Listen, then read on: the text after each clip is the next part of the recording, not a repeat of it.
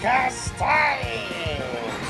今次の放送はファンによるファンのためのファン放送ポッドキャルチャーポッドキャストです。この番組はご覧のスポンサーデリ君の財布の提供にて送ります。スイッチオンワン、ツー、スリー電流火花が体を走る自動チェンジ機械だダークロボット迎え撃て人造人間機械だチェンジチェンジゴーゴーゴーゴーゴーゴーゴー Hey guys! Welcome back to another Tokurific episode of Fanholes Toku Thursdays. Hey, what's up, guys? This is Derek, Derek WC. I'm gonna be one of your hosts tonight, and joining me tonight is one of my fellow fanholes. Why don't you give a shout out and let everybody know who's here tonight? Hey, this is Justin. And we are continuing our ongoing index coverage of Android Kikaida this episode. We are on episode 11, which is titled Gold Wolf Tormented Howls from Hell. And I would regale you with the long winded Wikipedia title, but it's actually not all that long winded. It is Gold Wolf Howls in Hell. But if you want to check out how to say Gold Wolf in Japan. Apparently, it is Gorudo Urufu wa. So if you ever want to, you know, run around and say wolf in Japan, you can, you know, go, oh my gosh, it is the moonlight full, and there is a Urufu wa on the loose. So yeah. So yeah, so so the broadcast date of episode 11 is September 1972 and the sort of high level short synopsis from August Ragone on the DVD set reads as follows Mitsuko and Masaru are captured by Gold Wolf, or Gorudu Urufuwa, and Jiro is seriously injured when he tries to save them.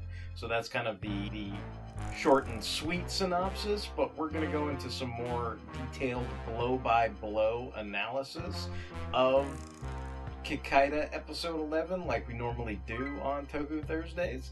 So we actually open up on the titular character in shadow, howling in the moonlight. Then we cut to the Tadokoro residence, where the phone is ringing. A mysterious man in a black cloak and hat is on a payphone making a call to the house. The young lady of the house answers the ringing phone only to receive no answer. She demands to know who is calling, as she's been getting the same creepy, voiceless calls every night. The caller hangs up and stalks the neighborhood. He leaps over the house walls and scurries about the yard, peering through the windows. The young lady of the house calls out to the intruder, but he quickly retreats, only to be spotted by a pair of policemen on night patrol. When they shine their flashlights on him, they notice the mystery man has a mechanical gauge incorporated into his chest. As they question his humanity, the full moon begins to emerge from the dark clouds, and the mechanism begins to beat, and the gauge needle moves from the left hand side to the right hand side, and a startling transformation occurs. Or just a really basic crossfade, because we got a budget here, Larry. And the mystery man turns into the Dark Destructoid, Gold Wolf, or Gorudo Urufuwa! He attacks the cops with his large mace hands, presumably killing or seriously injuring them. So we are now up to our first factoid, so I'm going to turn it over to Justin to tell us what's going on here. The tragic humanoid form of Gold Wolf, or as Derek has been saying, Gorudu Orufuwa, was played by Toru Sakaguchi, who was the star of his own superhero type show for Toei, the extremely popular Red Shadow, the Masked Ninja. He also made notable guest appearances as a regular character in Ishimori Toei's teleseries Message from Space, Galactic Battle, featuring future superstar Hiro Hiroyuki Sanada. Mr. Sakaguchi passed away on July 13th, 2003. Yeah, so the, the, the humanoid form of Gold Wolf, I, I was trying to do some, some research to make sure that there wasn't any connection between the the manga and anime to this Dark Destructoid in the television series. And and in some ways there kind of is a connection and in some ways it's it's kind of their own version of another character because there is a character in the manga and the anime called Golden Bat, but ironically or, or for whatever reason, even though Gold Wolf appears in this episode, episode 11, later in the tokusatsu, they actually have the official Golden Bat in the live action tokusatsu series. So technically, there's not much of a connection. But when I was doing all this research, I noticed that there's this series called Ogon Bat, and it's basically like it's this guy and he's got a gold skull and a gold body, but then he's kind of got this long, like, black cape and it's red in the reverse and he's kind of got this spawn collar and it's it's like he's got the powers of Superman but he kind of laughs maniacally like the shadow when he's beating up bad guys and I was totally distracted, like while I was trying to do research for Kikaider, because I was like, "What is this?" And like, apparently, it's it's like Japan's like first superhero ever, and and supposedly, you know, I don't know if it's the internet blowing smoke up my ass or what, but supposedly this character, the the Golden Bat, the the sort of superhero character, not the one from you know Kikaider or whatever, but this this superhero character first originated in the nineteen like early nineteen thirty, and apparently it was displayed through these kind of Japanese like paper theater type shows, and I guess it's it's kind of like I, I know when you did that retrovirus, Justin, there was that David Carradine movie where the guy had the little puppet shows and everything. But I guess instead of puppets, like I guess the idea is it's kind of like they had a manga or a you know some some kind of drawings that were shown you know in, in unison on a screen and everything, and and basically that's where some of the early Golden Bat stories come from. But like I guess later it was it was an anime in the 60s and I, I noticed there were, you know, subtitled episodes of that, so I watched the first episode of that, and then apparently there's this like black and white live action movie with Sonny Chiba, and you know, of course, I couldn't find that in English, but apparently there's there is some kind of English translated version of that out there somewhere. So, uh, of course, I was totally distracted by all that kind of stuff.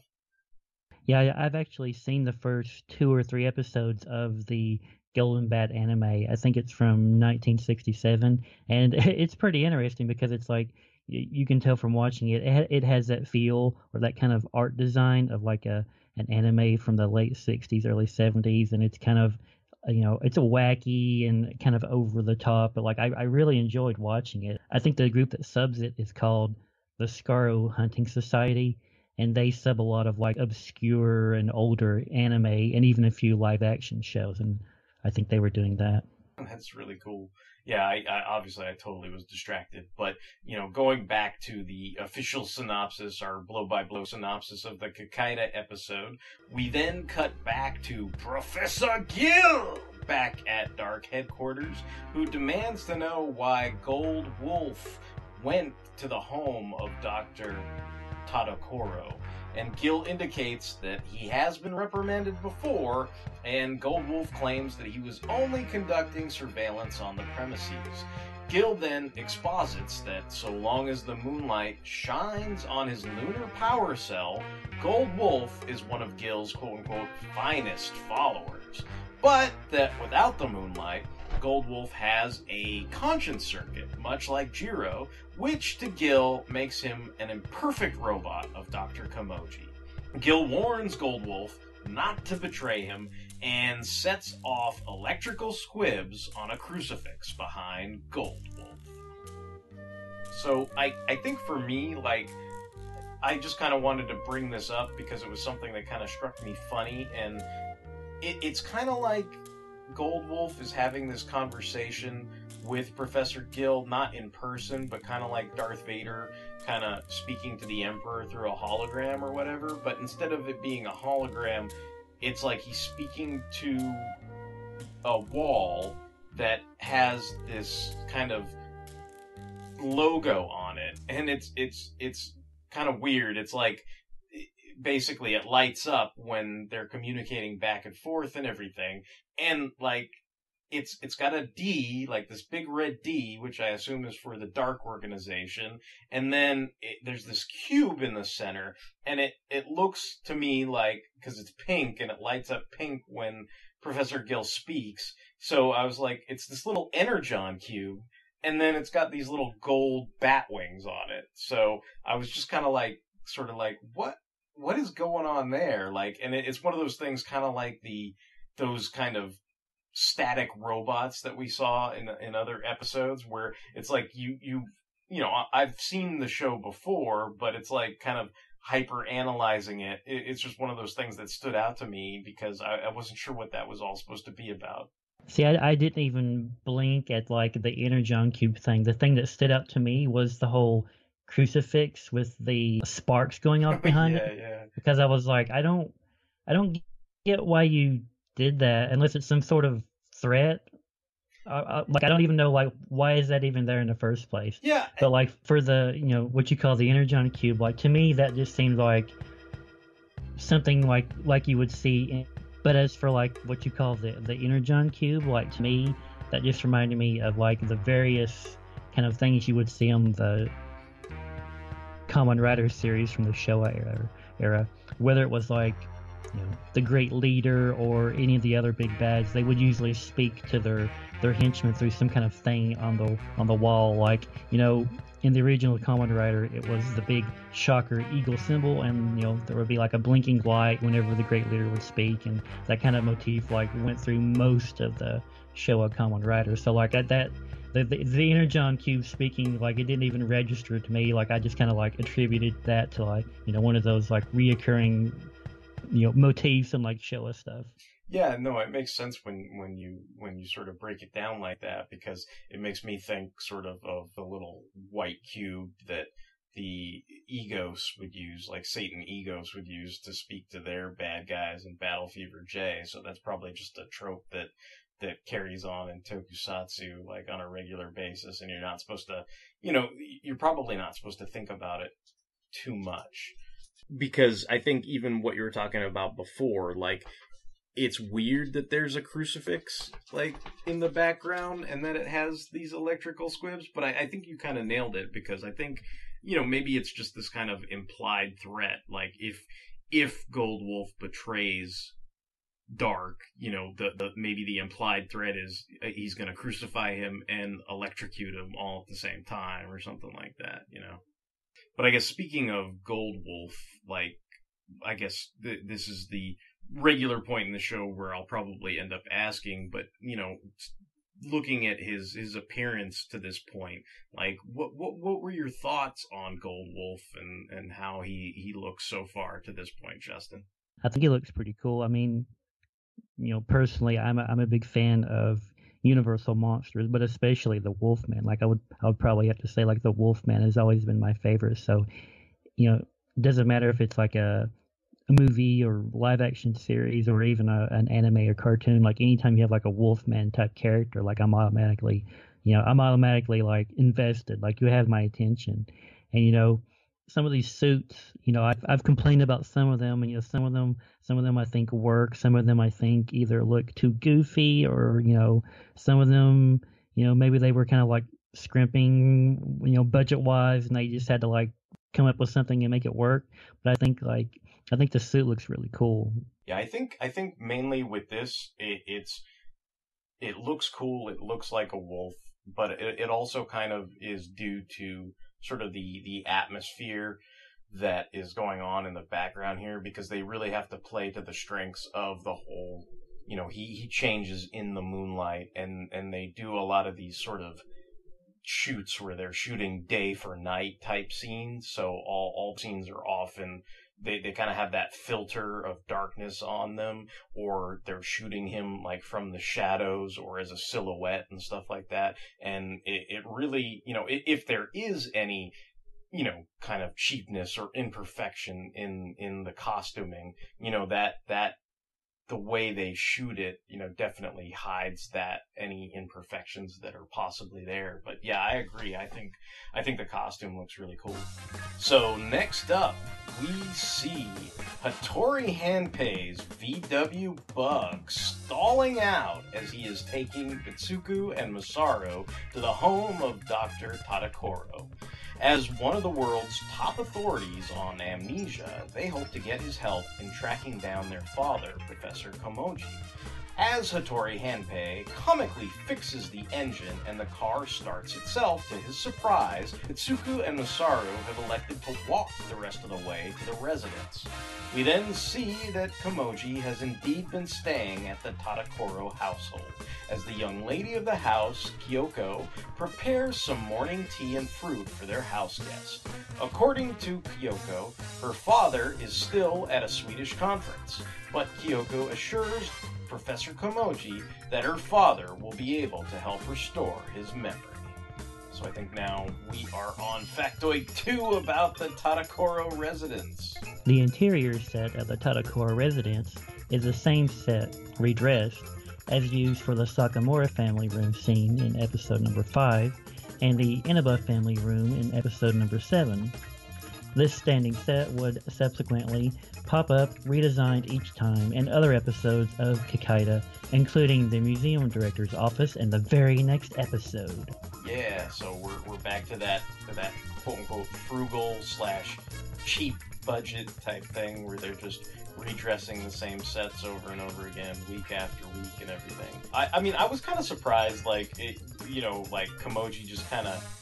it's funny, like, because I, I don't know that I was expecting, you know, to see him, and, and it's kind of funny how it's almost like a sitcom type thing, like, where it'd be like a Three's Company thing, where you're like, gee, where'd Jack Tripper go? And then all of a sudden, like, Jack's waking up in the wrong apartment, and it's like you can hear like the laugh track because Komoji's there, you know, like, and, and you're like, what are you doing here? And he's like, I'm here for fresh fruit and the amnesia doctor.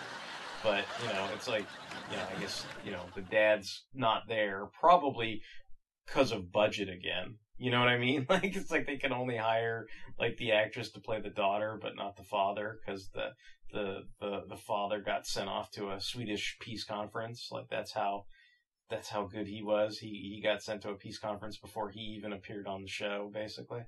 Zordon, we can't go to the peace conference. Not now. There has to be another way. Trini, Zack, and Jason, in your hearts you will always carry the spirit of the Power Rangers. But your destinies lie elsewhere. You have been chosen to help the world in a different way now. So when Komoji goes out for a walk at a nearby water fountain park, another lady, who we, the audience, have never seen before, calls out to Komoji, claiming to be his daughter. Much like he usually does with his real daughter, Komoji loses his shit and runs away like a little bitch. As the woman chases after Komoji and eventually loses him, she does run into Mitsuko and Masaru at the park. And Masaru is confident the man this woman was chasing is their father, but the woman tries to laugh off his assuredness. She then transforms into a dark destructoid foot soldier with boobies! Then a bunch of other Dark Destructoids come out of the bushes and trap the pair in a circle of sword spears. So this is one of those rare, like, gray suited female Dark Destructoids, basically. I, I thought it was funny when she came up to Komoji and she's like, you know, father, he just like, he got the heck out of there, man. He just took off running. Yeah, yeah, it's like, it's like, it- it's weird, like, you know, it's, it's that trope of the show, like, he, he can't meet his family and and solve the ongoing problem of the show which is that he has amnesia and he's on the run but it's it's it's funny that even even though it's not his real daughter and son like even the impost daughter, it's like he totally like is is that? I mean, I suppose you could rationalize it and, and go, he knows that's not his real daughter, so he's concerned for his life and well being because he thinks you know Dark is hunting him down. But if if I kind of feel like he would act the same way if Mitsuko and Masaru showed up, where he's like, "Oh, I don't want to be responsible. I'm running away." Ah! You know, it's like it's like one of those weird kind of moments where he just he just kind of you know runs off and everything. But I guess I guess Factoid Three lets us in on the the actress that's playing the Dark Destructoid with boobies. So let let us fill us in on that. Actress Miki Kawase, playing the disguised android woman, also appears in episode 38 of Kikaida Zero One. Hers was one of the unofficial female type android men to appear in Kikaida. The others can be seen in episodes 5 and 9. Yeah, because I, I remember we saw one of those where they were gray suited, but then, Yeah. It, you know, like it, what's funny is I think the, the official android women for Dark actually have pink jumpsuits. So whereas I guess this because they have the same jumpsuit as the as the men, you know, it's it's the quote unquote unofficial, you know, destructoid foot soldier or whatever. But yeah. So so I mean basically now we're we're we're you know left with Mitsuko and Masaru and they're trapped in this circle of sword spears and everything and and just when it looks like all hope is about to be lost, we hear that now famous string of guitar notes in the distance. High atop a stairwell, we see Jiro playing his cherry red guitar of justice. He soon leaps into battle, driving away the Dark Destructoid from Mitsuko and Masaru. And, like, at this point, I, I kind of feel like mentioning that in, in all the fighting, like, you know, obviously they probably only had the one cherry red guitar, so they were probably afraid of breaking it. But in the context of the stage fight sequences, you get the idea that, you know, Jiro's guitar must be like Superman's cape or something, like that it's it's totally indestructible. Whereas if it was a real guitar, or if they were actually handling the cherry red guitar of justice like you would in a real fight, it would probably just like break over the, the guy's head or something like that.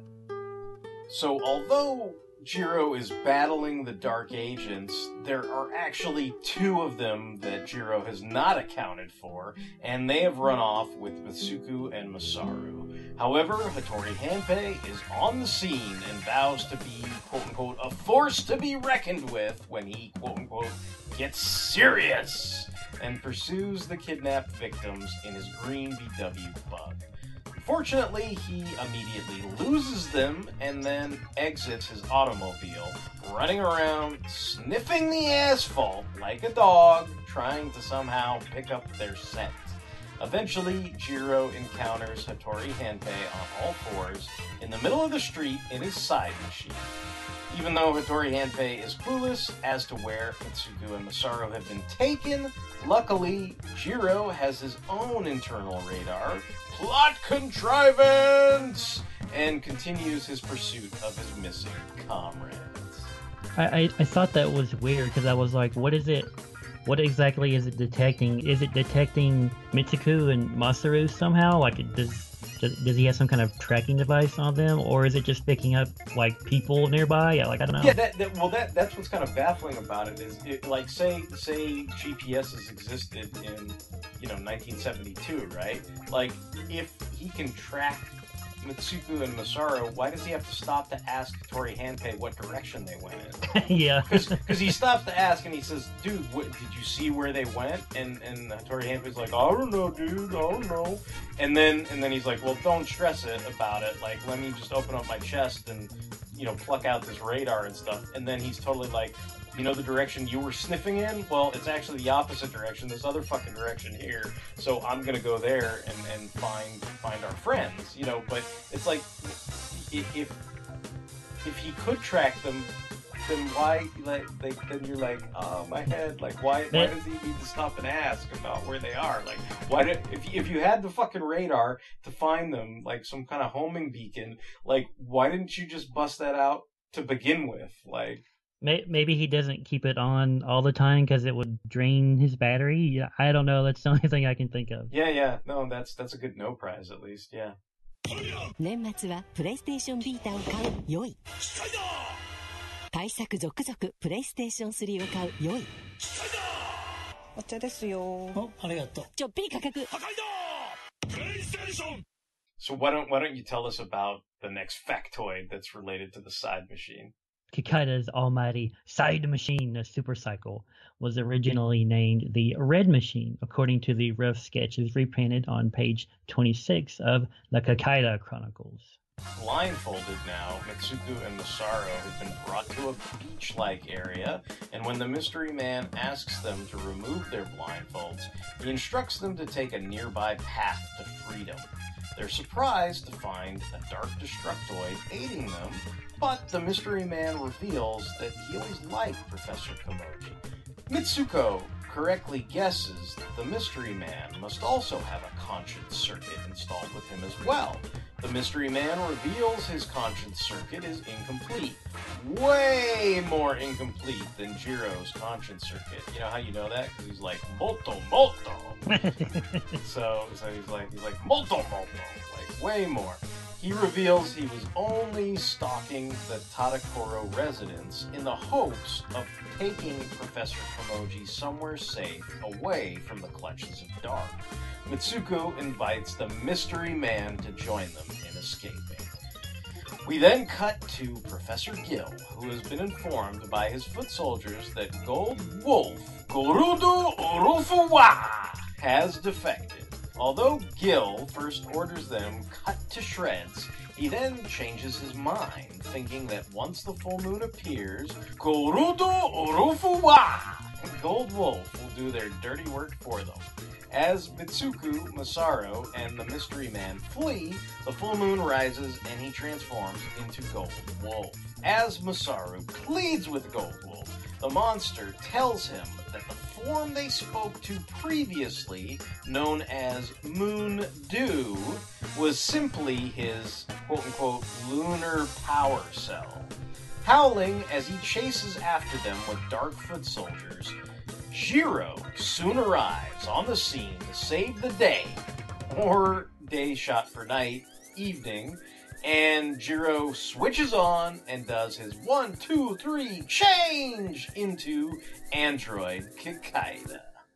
At this point, Gold Wolf uses a mouth heat beam called the Wolf Beam against Kikaida. And I just wanted to say that I kind of felt like it, it, it, there's there's a clip of it where it cuts to black and then it's like this little red zigzag after he launches the wolf beam out of his mouth and that totally reminded me of like Darkseid's Omega effect, like the way it kind of zigged and zagged across the screen and everything. And so Kikaida dodges these blasts by jumping out of the way and he presses his offensive with his patented double chop. However, Mitsuko pleads with Kikaida not to destroy Gold Wolf, for the kindly Moon Dew is still within him. Unfortunately, that distraction enables Gold Wolf to unleash his launchable mace hands called the Wolf Bazooka, which damage Kikaida's chest.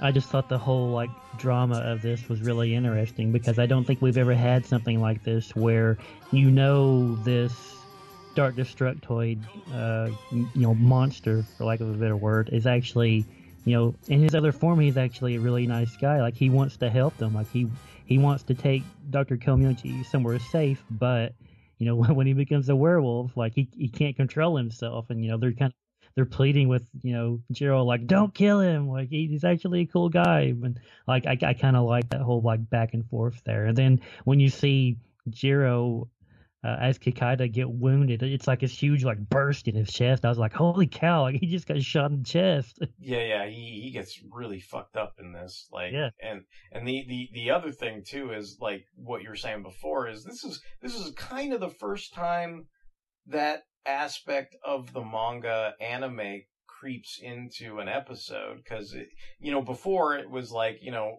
I, I think only the manga or the anime was like brother i do not want to kill my brother you know type thing was going on that kind of trope. And and this is the first time because they sort of introduced that element of oh well in his you know in his human disguise he's kind of a nice guy. So there is that element of sort of regret that they have to fight one another. And and then you know the the damage to Kikaida's chest launches us into the, sort of this this cliffhanger of a commercial basically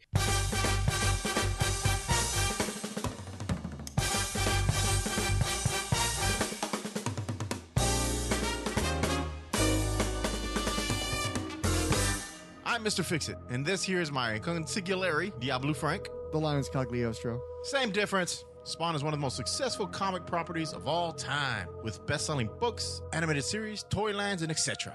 That stinky movie, all the lawsuits over who has what rights.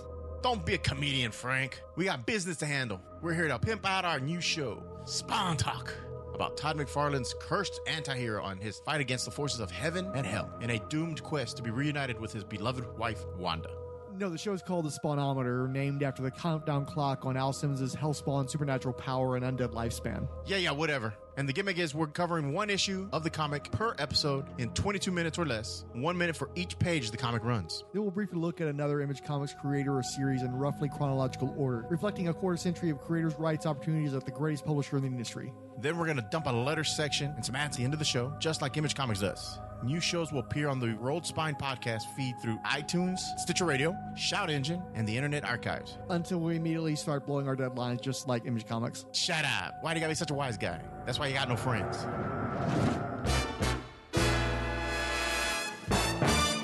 and and when we come back from the cliffhanger commercial break, we're back at the Tadakoro residence, and Jiro is laid up in you know in bed or on a couch side or something like that, and Mitsuko laments that she doesn't really have the skill to repair the level of damage inflicted to Jiro. Kyoko then enters with some iced tea and to find out how Jiro is doing, but you, you basically get the idea. She doesn't really know he's an android because she's like, well, why don't you just take him to the hospital? Like, why don't you get him a doctor? And they're kind of like, no, no, no doctors. Like, you know, we, we can't take him to the hospital.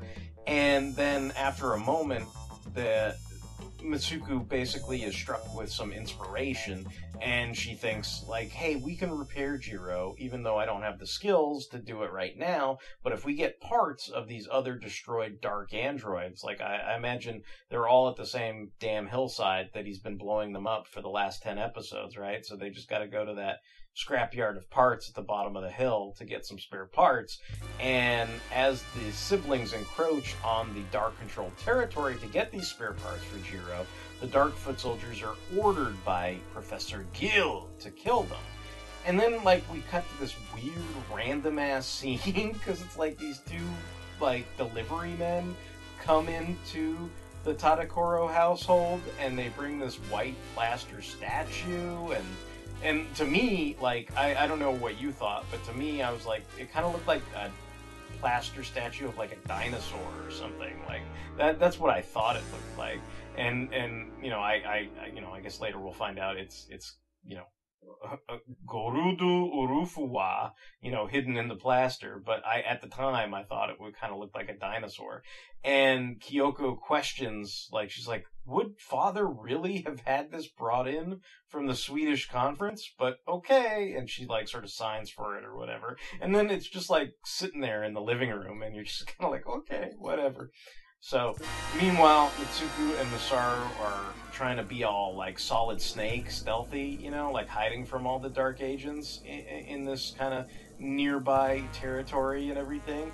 And, you know, they make some noise and, and nearly give themselves away. And later, then they try to get these spare parts. They end up being spotted, but as they run off, Hattori Hanpei is there to meet them in his green VW bug, and they end up fleeing the scene together and Professor Komoji wakes up in the Tadakoro household only to find that weird plaster statue and Jiro damaged on the couch or the bedside or whatever. And then when the full moon rises, we see Kamoji has been repairing Jiro like the whole day, just out of like sheer instinct. Like he's got amnesia, but somehow he, he sort of instinctively knows, like, I can do this, I can totally repair him. And so he's been working on fixing his chest and everything. And then the plaster statue gets a bunch of cracks on it, and the moonlight shining on it, and it cracks some more. And instead of it being a dinosaur like my stupid ass thought it was, it's Gorudo Urufuwa! And he, Goldwolf, basically erupts out of the white plaster statue and you know Kamoji's like you know shocked in horror and everything, and then Kyoku walks in and screams, and that wakes Jiro up, and then it, this part, of course, was like total like plot convenience, I guess, because had had Gold Wolf held on to fucking Kamoji, like that was his whole thing. He was supposed to like steal Kamoji back for Dark, right? When he's evil wolf that works for Dark, but it's like he he abducts Kamoji, leaves the residence, and meanwhile, like when last we left Mitsuko and Masaru, like they rode off with Hattori Hanpei in the Green VW bug, and it's almost like he's gonna meet up with them halfway. So it's like Mitsuko and Masaru are running down the street, and Gold Wolf is running down the street with Kamoji, but then if they all it's almost like that thing like you can't cross the ghostbuster streams you know? Because they're like you know then that would like end the whole plot of the show basically. So it's like conveniently you know kamoji just like slips out of his hands and like runs off in the other goddamn direction. And then they catch up to you know then then gold wolf catches up to masuko masaru and then all these dark soldiers are right behind them and everything. So now they're all screwed except for Professor Kamoji who was like run off and everything. And then we end up hearing the cherry red guitar of justice, and Jiro has returned, and he leaps off a rooftop to confront the howling gold wolf. And dark clouds momentarily, like, they cover the moonlight, and so instead of him being Gold Wolf, like while the clouds cover the moonlight, he's actually transformed back into his Moondew form, you know, his human form that's the good guy. And Jiro fights off these dark foot soldiers.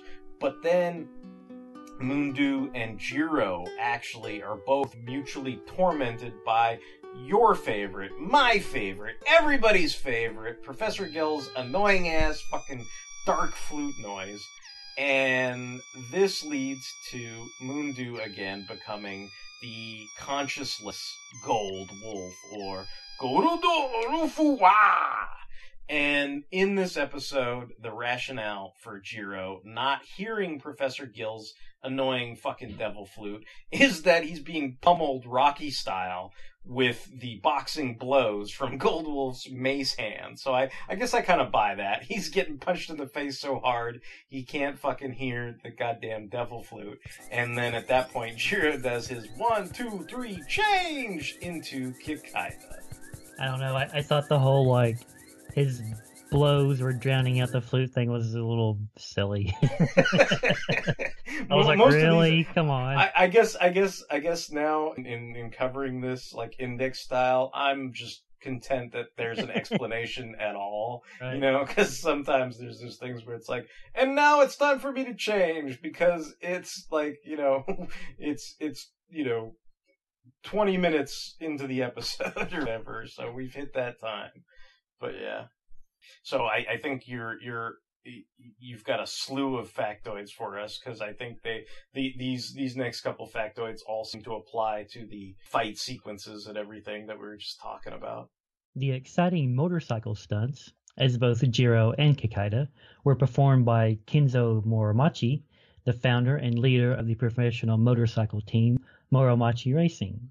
It was his contributions to the series which added considerable oomph to Kikaida's action scenes.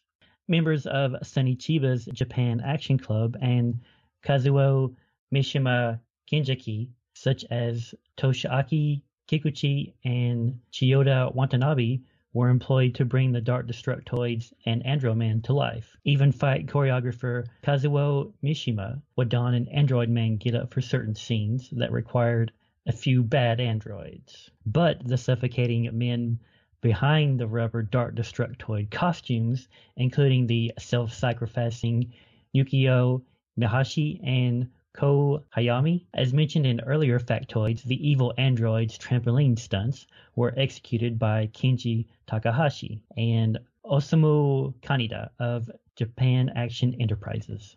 Yeah. So I mean, you know, yeah, there's uh, you know, obviously, congrats. Like I, I know, I know you're worried about all the Japanese names. I Yeah. think you say some of them better than I do, but you know, like, like what I was wondering about is, you know how they in the factoid they they, they talk about Kenji Takahashi, but then it says Ni Kenji Oba. So I was like, wait a minute, like you know, Yeah. is that is Kenji Oba doing some of the the you know R you know the R Kenji Oba like is is he doing some of the Dark Destructoid stuff? Because he might be right? So Yeah. I was like that's that's kind of cool and something I didn't know. And and then you know I, I guess just for me personally like I, I think at this point in the episode it's like I, I know we sort of praised it for helping hide any costuming flaws with Gold Wolf but I, I think the day for night shooting stuff is starting to take its toll on me here, where it starts becoming like really like obvious and stuff, and you're just kind of like, all right, I get it. Like they can't actually shoot at night, but you know now, now I don't know. It was just starting to get on my nerves because it's like it's basically like you. it, it's I imagine it's what people feel like when they watch you know Zack Snyder DC movies where they're like, can we just have some color, please? and it's like you know that like that's kind of what this is like. This is like if you want to know what what a Zack Snyder you know Kikaida Tokusatsu episode is, then watch episode eleven because everything is like shot day for night. So like a lot of the color is kind of kind of drowned out, and so that that kind of started to get on my nerves after a while. But basically, you know, Kakaida at this point is is offering to help Gold Wolf defy Professor Gill, but you know, Gold Wolf can help but to fire his Wolf Omega beams at Kakaida. And this time at least, Kakaida knows not to fuck with those, and that he dodges the Wolf Bazooka. And even though he's trying to reason with Gold Wolf, I mean, eventually Kakaida goes into the trope routine and performs his giant swing move, and then finally he does the end! And, you know, this is basically the the the point that you know we we've kind of touched on this earlier in the episode, but like this is again reflecting kind of you know the whole brother killing brother stuff that was in the manga and the anime.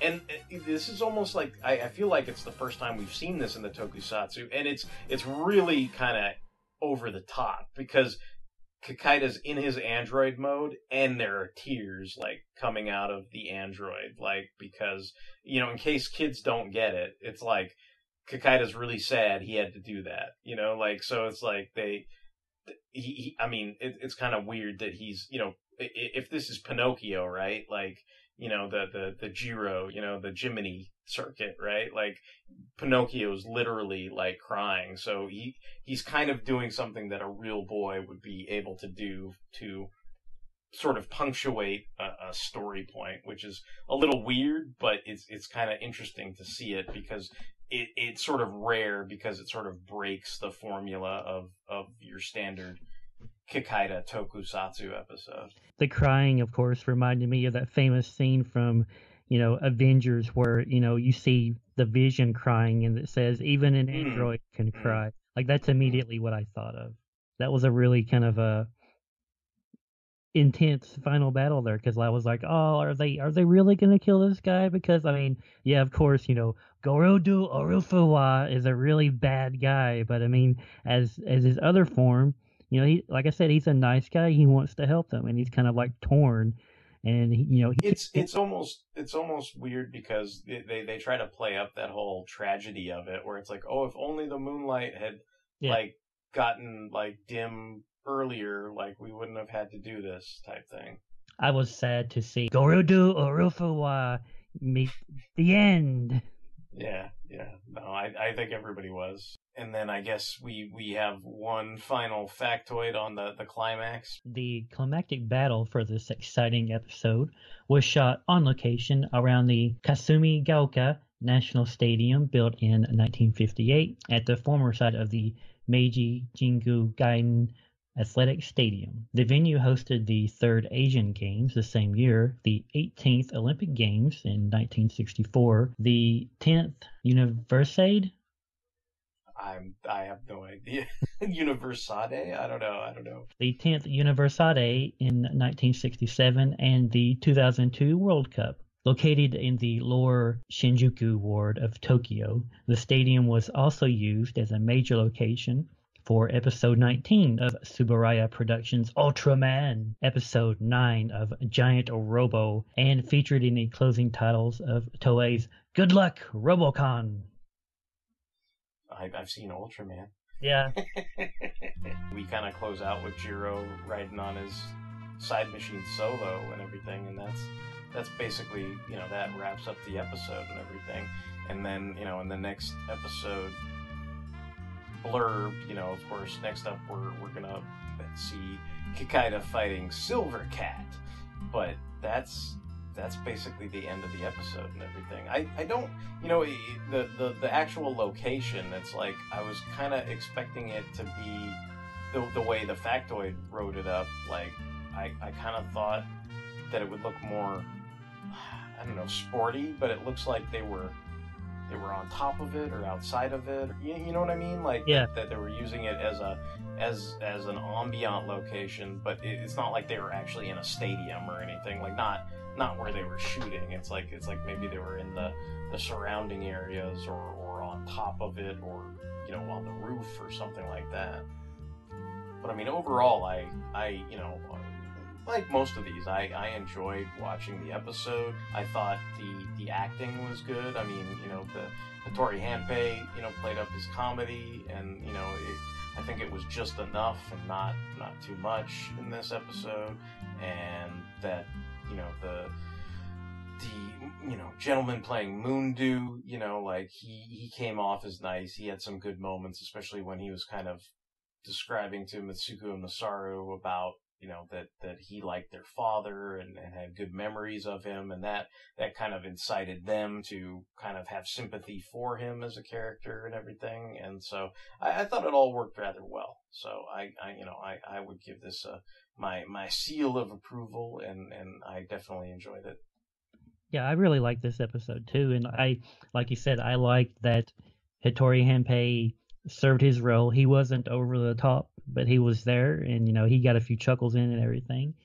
And I also like that Mitsuko and Masaru were not a complete hindrance to the episode or to the plot. Mm. You know, I liked where she was, you know, attempting to fix Jiro and then she even like put herself and her brother in danger trying to get replacement parts, even though ultimately, you know, they had to like quickly grab those parts and get the hell out of Dodge. Like, you know, right. at least at least she was, you know, actively trying to be helpful instead of you know getting captured for the eleventh time at this point. right, right, right. Yeah, no, I, I get you. All right, well, I, I think that kind of wraps up what we have to say on Gorudo Urufuwa. So, if you have any comments, questions, and or concerns, you can reach us at fanholespodcast at gmail.com. We can be found on all kinds of cool social media. You can find us on Facebook, Tumblr, Twitter, Instagram. We are on Stitcher Radio where you could stream us. We are on iTunes. We appreciate all the feedback, likes that we receive, shares, retweets, etc. And if you like listening to Toku Thursdays, you may enjoy checking out some of our other spin-off series like Sentai Saturdays, Transformers Tuesdays, Mobile Suit Mondays, Big in Japan, where we talk about anime, comic books, motherfucker, do you read them? And of course, the Fanholes podcast proper. And until the next time, this is going to be Derek, Derek WC, signing off. And this is Justin. Gorudu Urufuwa. yeah, exactly.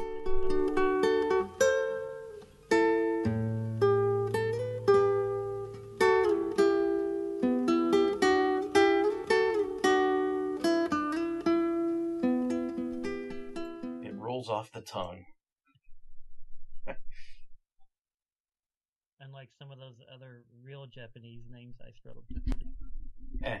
I, I think you did great. I mean, some of that stuff I know you said better than I do, but yeah, I don't know what the universe, uh, Yeah, Universiade. Maybe it's Universiade, but that sounds. I feel like that sounds like Spanish or, or something to me. I feel like it's something made up from The Simpsons. Like, let's go to the Universarium. Professor Fink is there. Yeah, I don't know. I don't know. Here, maybe we can maybe we can educate ourselves. Maybe I'll I'll just get up and see what it says. Yeah, we do have the internet. we have the interwebs. To the interwebs. Okay. Let's see. The Universiade is an international multi-sport event organized for university athletes by the International University Sports Federation. The name is a combination of the words university and Olympiad. Hmm. Oh, so Universiad? That's probably what it was supposed to Oh. be. Universiad. Like, because it's university and Olympiad. Okay. So Summer Universiad. Oh well. I'm like, I'm like, uh, maybe on when I edit the episode, you'll be like, and the 20, uh, and the 1972 Summer Universiad. You're gonna you're gonna edit me like Mr. Black style. Poochie. Yeah, I don't like that kind of thing. No, but yeah. So, awesome.